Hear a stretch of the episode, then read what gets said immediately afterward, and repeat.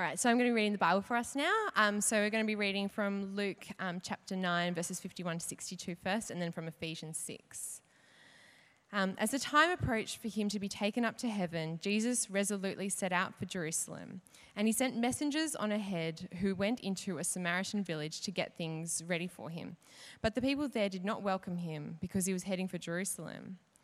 When the disciples, James and John, saw this, they asked, Lord, do you want us to call fire down from heaven to destroy them? But Jesus turned and rebuked them. Then he and his disciples went to another village. As they were walking along the road, a man said to him, I will follow you wherever you go. Jesus replied, Foxes have dens and birds have nests, but the Son of Man has nowhere to lay his head. He said to another man, Follow me. But he replied, Lord, first let me go and bury my father.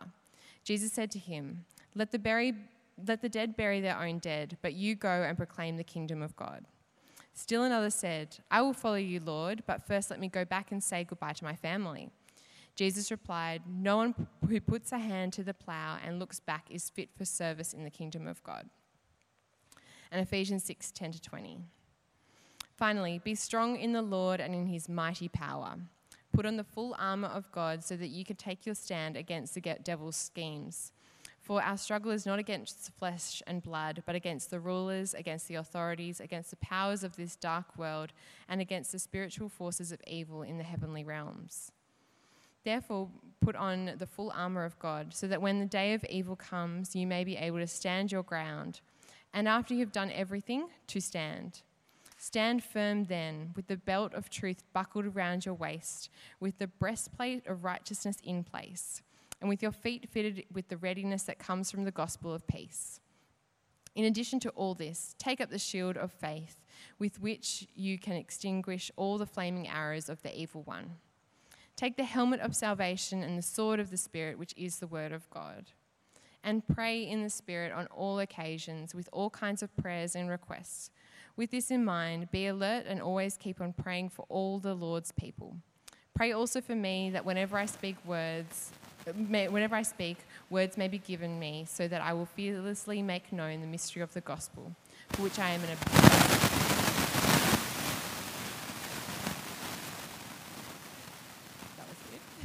Hello? I don't know if this works. Oh, it's okay. Um, which I am an ambassador in chains. Pray that I may declare it fearlessly as I should. Thank you, Alex. I'm going to get one of you. Uh, is that Dan Yee there? Can you check one of those pews there? I'm pretty sure my glasses are in there somewhere. I was meeting such a wonderful couple. Do you want to give them for me? I, I don't need them for my notes, but I need to know exactly the moment when you all fall asleep. And the only reason I can get that is by wearing glasses. Thank you. Hey, we're talking about how to love God with your feet. In a little while, I'm going to get you to use your feet uh, by walking up, forward, and uh, taking bread and wine, if that's what you'd like to do, as you remember a great Saviour. And uh, don't be fooled by the size of the portions. Yeah? A little bit of bread, a little bit of wine. Don't be fooled by the size of the portions. They speak of a great love. But you'll use your feet to come and, and uh, take that in a few moments' time. That'll be the first thing you do, and then I hope you use your feet to love God with the rest of your life. Amen? Okay, we're done. Actually, not true. I'm going to pray. I'm going to explore these passages together. Father, you sent Jesus to Jerusalem. You sent him there to die for our sins, which means you loved us, you redeemed us, and you gave us hope in his resurrection. We pray now that you would give us all that we need to stand firm, to be confident and ready to follow Jesus Christ, in whose name and by whose power we pray. Amen. So, this is the final of our summer series. In our mind, whether it's true or not, uh, after Australia Day, we go back to work. And so, this is the final summer series, uh, one in our summer series. And it's called Loving God with More Than Your Heart. We looked at the heart during the Christmas season. So, this is loving God with more than your heart. We most certainly are to love the Lord your God with all your heart. But as Jesus said, also all your mind, your soul, your strength and we've said also your hands and your guts and your feet. That is, we don't leave our minds checked at the door when we come to church. We don't, certainly don't leave our appetites at the door, you know, our guts do whatever we want to do. We don't do that. Uh, and we don't want to neglect our hands either when we serve. For example, next week at the City Care Lunch, or here at, at uh, Church at 4 p.m. And we don't want to ne- neglect our feet as we love God as well. And that's because I want all of me to love all of Him because He's given all of Himself to love all of me. Now, today we're asking the question how do I love God with my feet? I presume it's a question you don't ask often. Probably never asked it, and you're wondering what the answer could possibly be. Well, like hands last week, uh, feet are all over the Bible.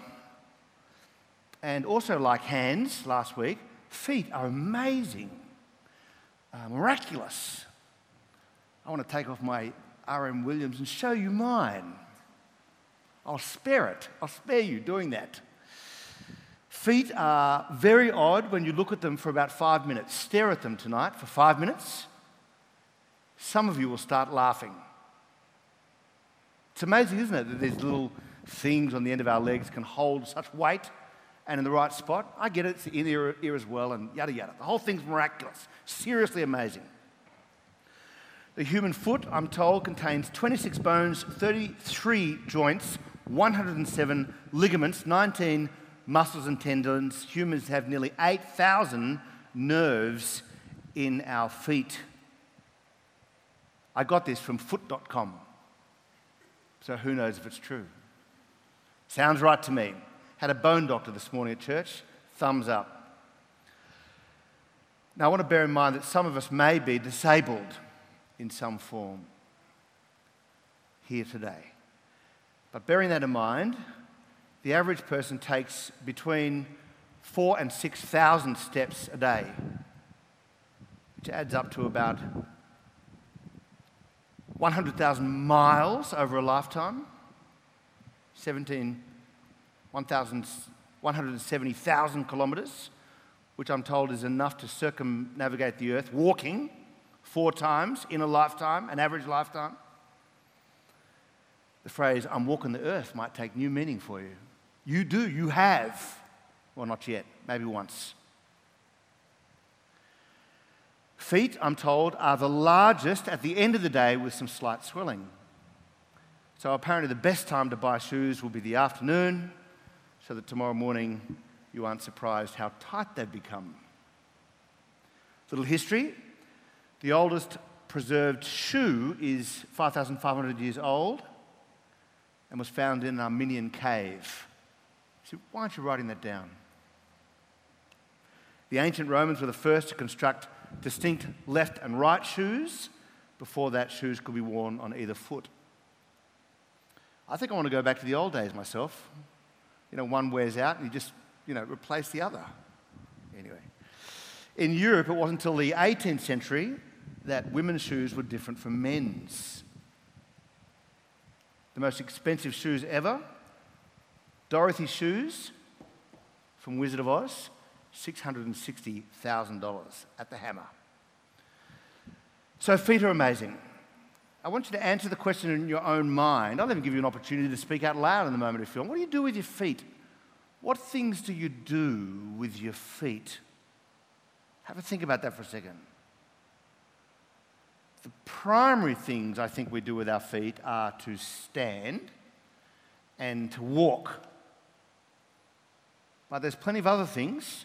Have them in your mind. I've got a few. You can dance with your feet, you can run with your feet, for better or worse, you can flirt with your feet. You can do gymnastics. You can cycle. I'm pretty sure it's almost near impossible, well, very hard to swim without feet. What else have I missed? What did you have in your mind? What did you have? Explore, Explore with your feet? Kick a ball. Kick a ball. Thank you. Other things? Stub your toe. Stub your toe for those with a mind to do so. Last things? Okay, all true. But I think 90% of what you do with your feet will be walking and standing. Would that be fair? Interestingly, both central to the Christian life, which is a journey. J.R. Tolkien put these words on Bilbo's lips. It's a dangerous business, Frodo, walking out your door. You step into the road, and if you don't keep your feet, there's no knowing where you might be swept off to. An adventure, for example.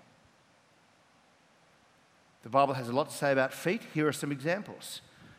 To anyone who might be knocked off his or her feet through suffering, how about this from Habakkuk 3, verse 19?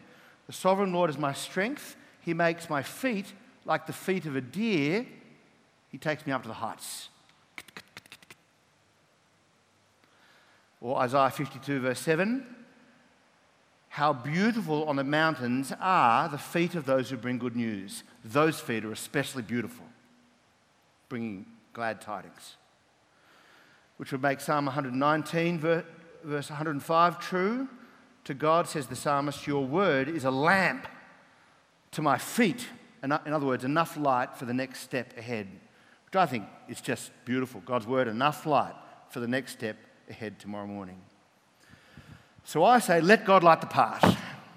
Two points to make today, and these are in your outline on page seven. Like last week, first point is second is fuel for the second point. How Jesus loves us with his feet, and secondly, how we love Jesus or how we love God with our feet. The first one's the gospel, and you'll see he walks to Jerusalem and now he stands as the Messiah and we are to love Jesus. Our response to him is we need to stand up with confidence, to stand firm, and then to walk humbly following him. So, firstly, how does Jesus love us with his feet? Well, the first thing to note is Jesus has feet. The incarnation tells us that Jesus is God, God the Son, the eternal Son, who took on flesh, which means that God is with us. It means that God took on feet even as a baby. I assume that Mary could have stroked his little feet and watched the, the uh, toes curl up.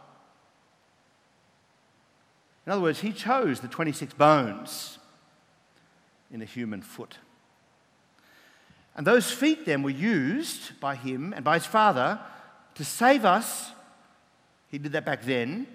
And they're used to guide us now into his way.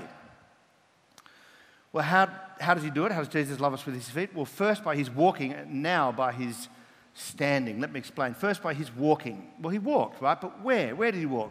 And the answer is in Luke 9:51, he walked to Jerusalem. Not just anywhere, he walked to Jerusalem. That's where God took his feet. Alex read out to us a moment ago, Luke 9, verse 51, top of page 5.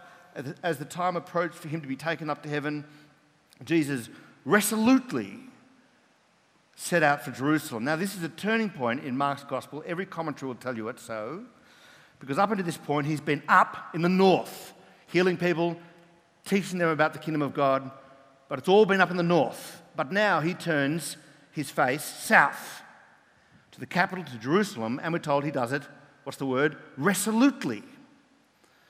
In the King James Version, hardcore, he steadfastly set his face to go to Jerusalem, not looking to the right or the left. In Eugene Peterson's The Message, he steeled himself for the journey to Jerusalem, and in other older translations, he set his face like flint, which echoes the servant songs in Isaiah. How about this? Isaiah 50, verse 6, 700 years before Jesus, of an unnamed servant, I gave my back to those who would strike me. I gave my cheeks to those who pull out my beard. I turned the other cheek. That's where he gets it from. I hid not my face from disgrace and spitting. Therefore, I have set my face like flint, and I, I know that I shall not be put to shame. He who vindicates me is near. All referring to Jesus Christ, who set his face like flint on Jerusalem, all indicating boldness, courage, constancy, firmness of mind. He resolved upon it and was determined to go to Jerusalem. Now, why? Tourist options? A bus ride to Bethlehem? No, because he's going there to suffer and then to die. To be spat at, to be disgraced and strung up on a Roman cross. And he knew he was the one to receive the fire. Look at verse 52.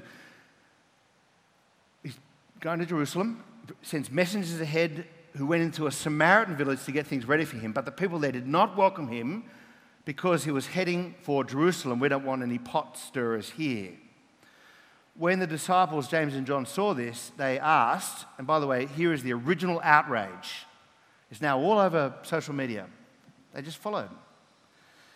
The disciples heard this, uh, that they weren't welcoming Jesus, and they said, Lord, do you want us to call down fire from heaven to destroy them, wipe them out? Right, click, click, click, click, click, click. Wrong, wrong, wrong. Dislike, dislike. But Jesus turned and rebuked them. Why? Because Jesus knew that in the end, he was the one that was going to have to receive the fire from heaven, the one who was going to suffer the wrath of God for sin, for my sin. That he was the one that had to be destroyed in the end, not the Samaritan village, not yet, not then. It was in the plans and purposes of God that the Son of Man must suffer. That word must being the most important word.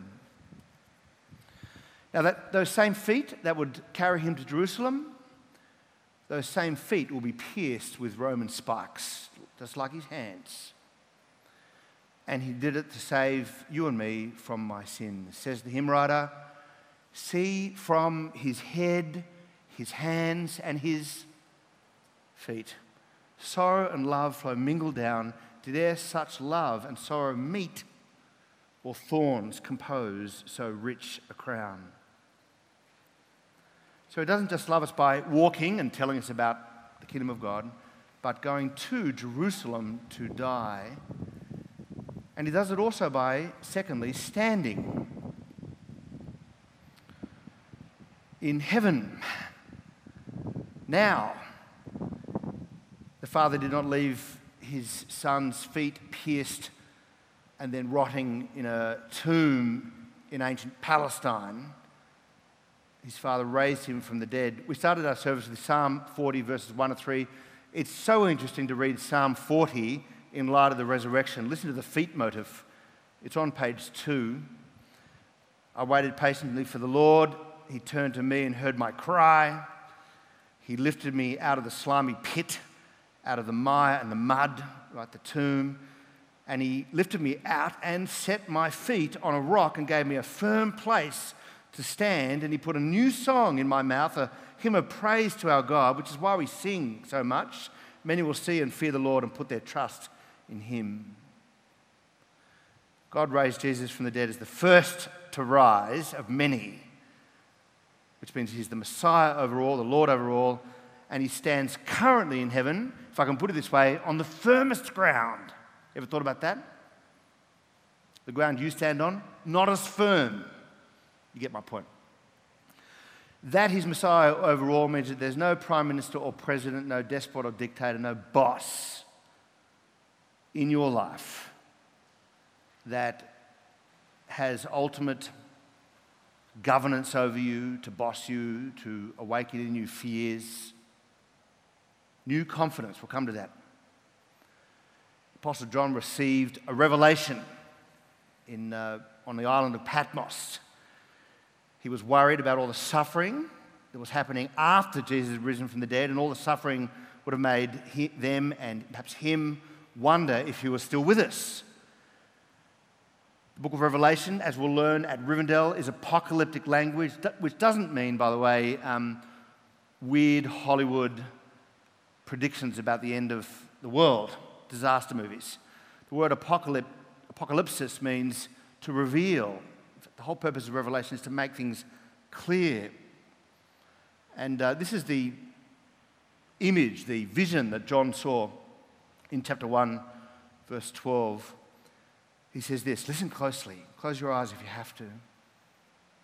I turned round to see the voice that was speaking to me, and when I turned, I saw seven golden lampstands, the complete church of God. And among the lampstands was someone like a son of man, a human one he was dressed in a robe, reaching down to his feet with a golden sash around his chest. The hair on his head was white, like wool, as white as snow. And his eyes were like blazing fire, the image of, of the Ancient of Days in, in Daniel chapter 7. And then John does what lots of people do he casts his eyes down to this Christ figure's feet.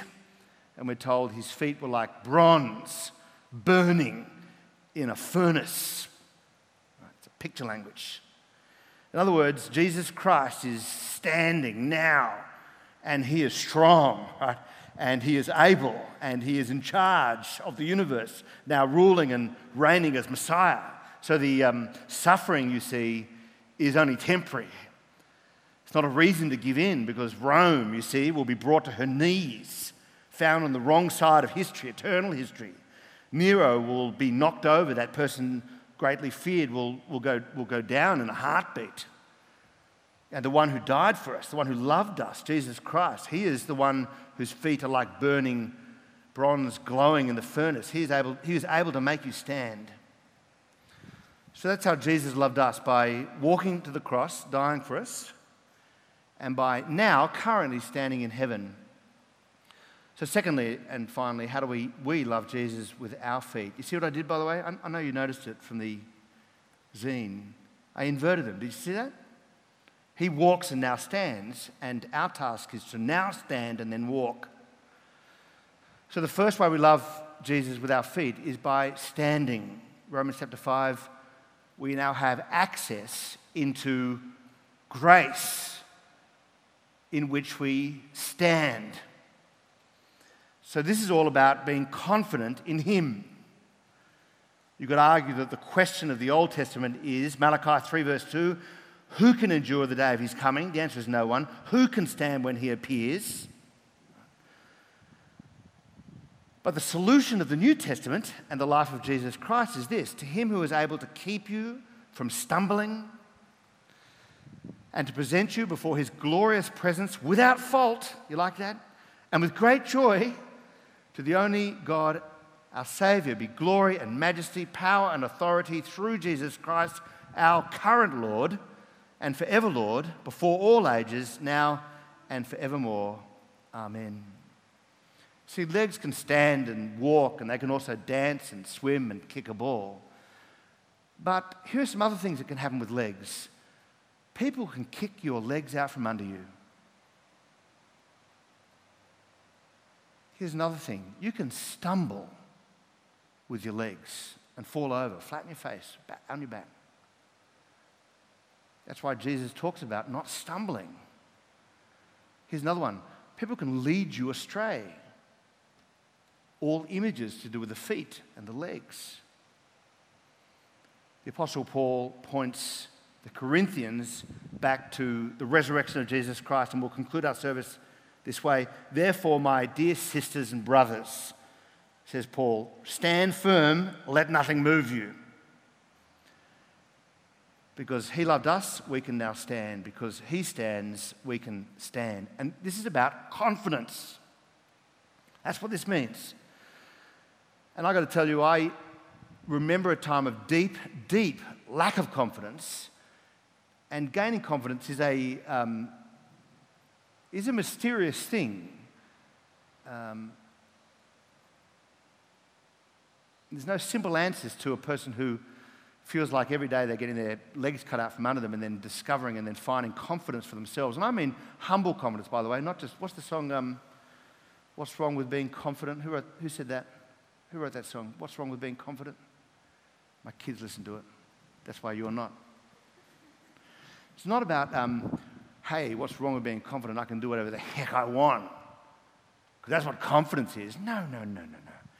What you're being called here to is a beautiful, humble confidence where you end up standing.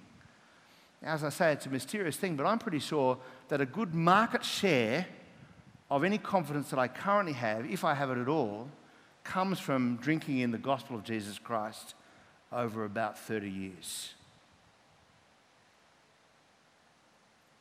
Of course, we're on our knees first, confessing our sins, but because of his love for me, I then stand. In fact, he's the one that gets me up on my feet.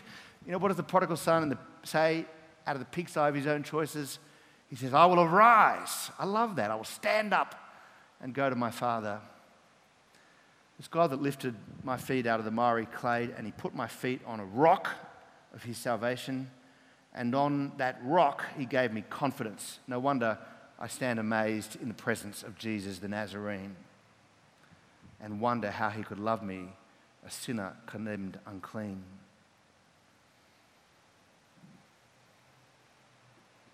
It's a good question, isn't it? Who should come to the table in a few moments' time? I take it if you're standing in your own confidence, then the answer is no one comes. No one gets up out of their seat. No one does. Please don't get up out of your seat and take the bread and the wine if you're confident in your own righteousness or self. But standing in the grace of God, be sure to come forward and receive the bread and the wine. The hymn writer says, I wonder how he could love me, a sinner condemned unclean. Well, wonder we might, but wonder no more. Because there is an answer. Jesus is the answer. Practically, it will mean not condemning yourself if you're in Christ. Don't wallow in your sins if you're in Christ. Make restitution, move forward. If you're not in Christ, then condemnation of self is the least of your worries.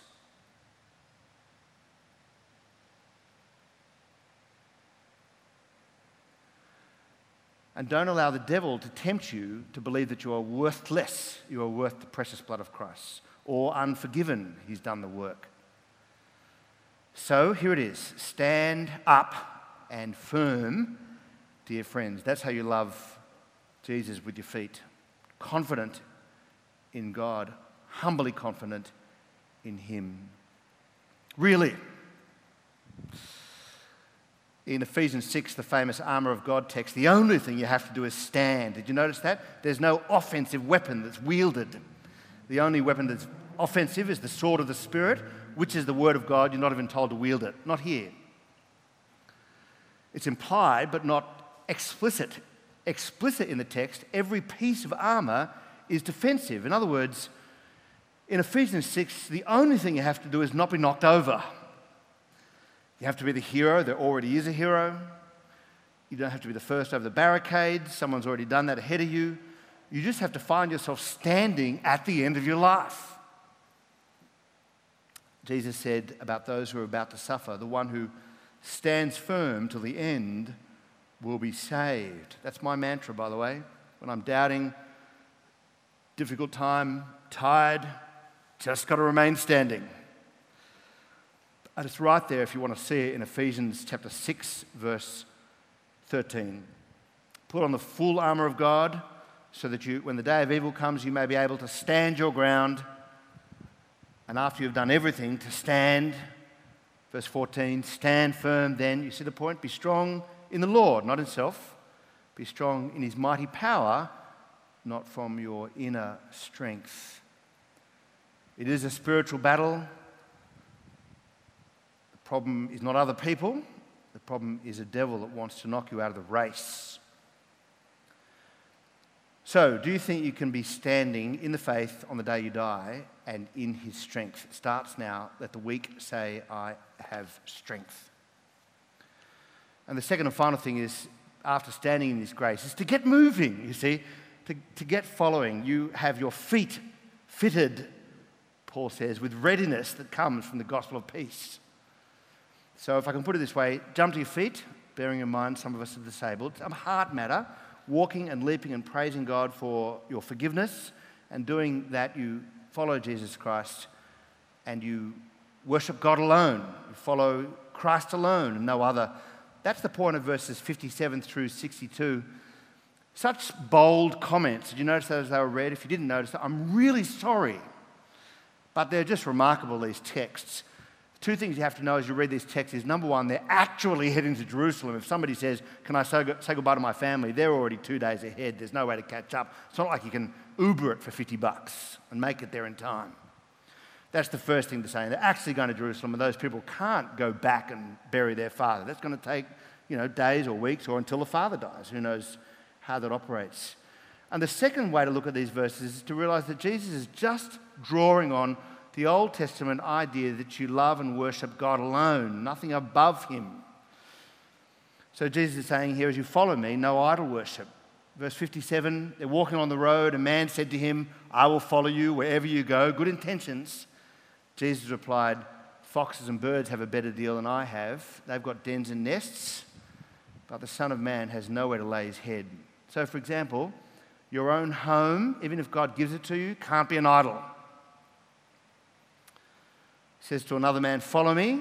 The man says, reasonably, Let me go first and bury my father. Jesus says, Nothing ahead of me. Let the dead bury their own dead, but you go and proclaim the kingdom of God. Now, we're not following Jesus to Jerusalem, so there's no Uber to catch up to him. I take it you can go and bury your father, but not as an idol, not with family as an idol. Same thing in verse 61. I will follow you, Lord, but first let me go back and say goodbye to my fa- family. And Jesus replied, No one who puts his hand to the plough and looks back is fit for service in the kingdom of God. So, Jesus is my Lord and no other. He died for me. He stands for me now, risen from the dead. So I'll follow Jesus. He is the lamp for my next steps tomorrow morning. It's not my inner strength, but His strength. And I know where I'm going too. I'm going to sing about this right now. In fact, the musicians can come forward. Actually, we're going to pray first. I know where I'm going to the new Jerusalem, the new Zion. Frederick Buechner talks about where you're going and how important it is. He says, Thus, when I Thus, when you wake up in the morning, called by God to be self again, to be a human again, if you want to know who you are, watch your feet. Isn't that true? Because where your feet take you, that is who you are. Well, I know where my feet are taking me. I know where I'm going to Jesus Christ, and then through Jesus to the new Zion where I will feast. And now, in the meantime, I'll be on mission following Jesus, sometimes suffering but never being knocked down, waiting for sure with a certain hope in the one who stands. Let me pray. Father, grant us grace to um, stand in your grace and to remain standing until the day we die. But help us not to be static, but rather to follow Jesus each and every day worshipping Him and Him alone, and finding our security in Him. We pray this in His name. Amen.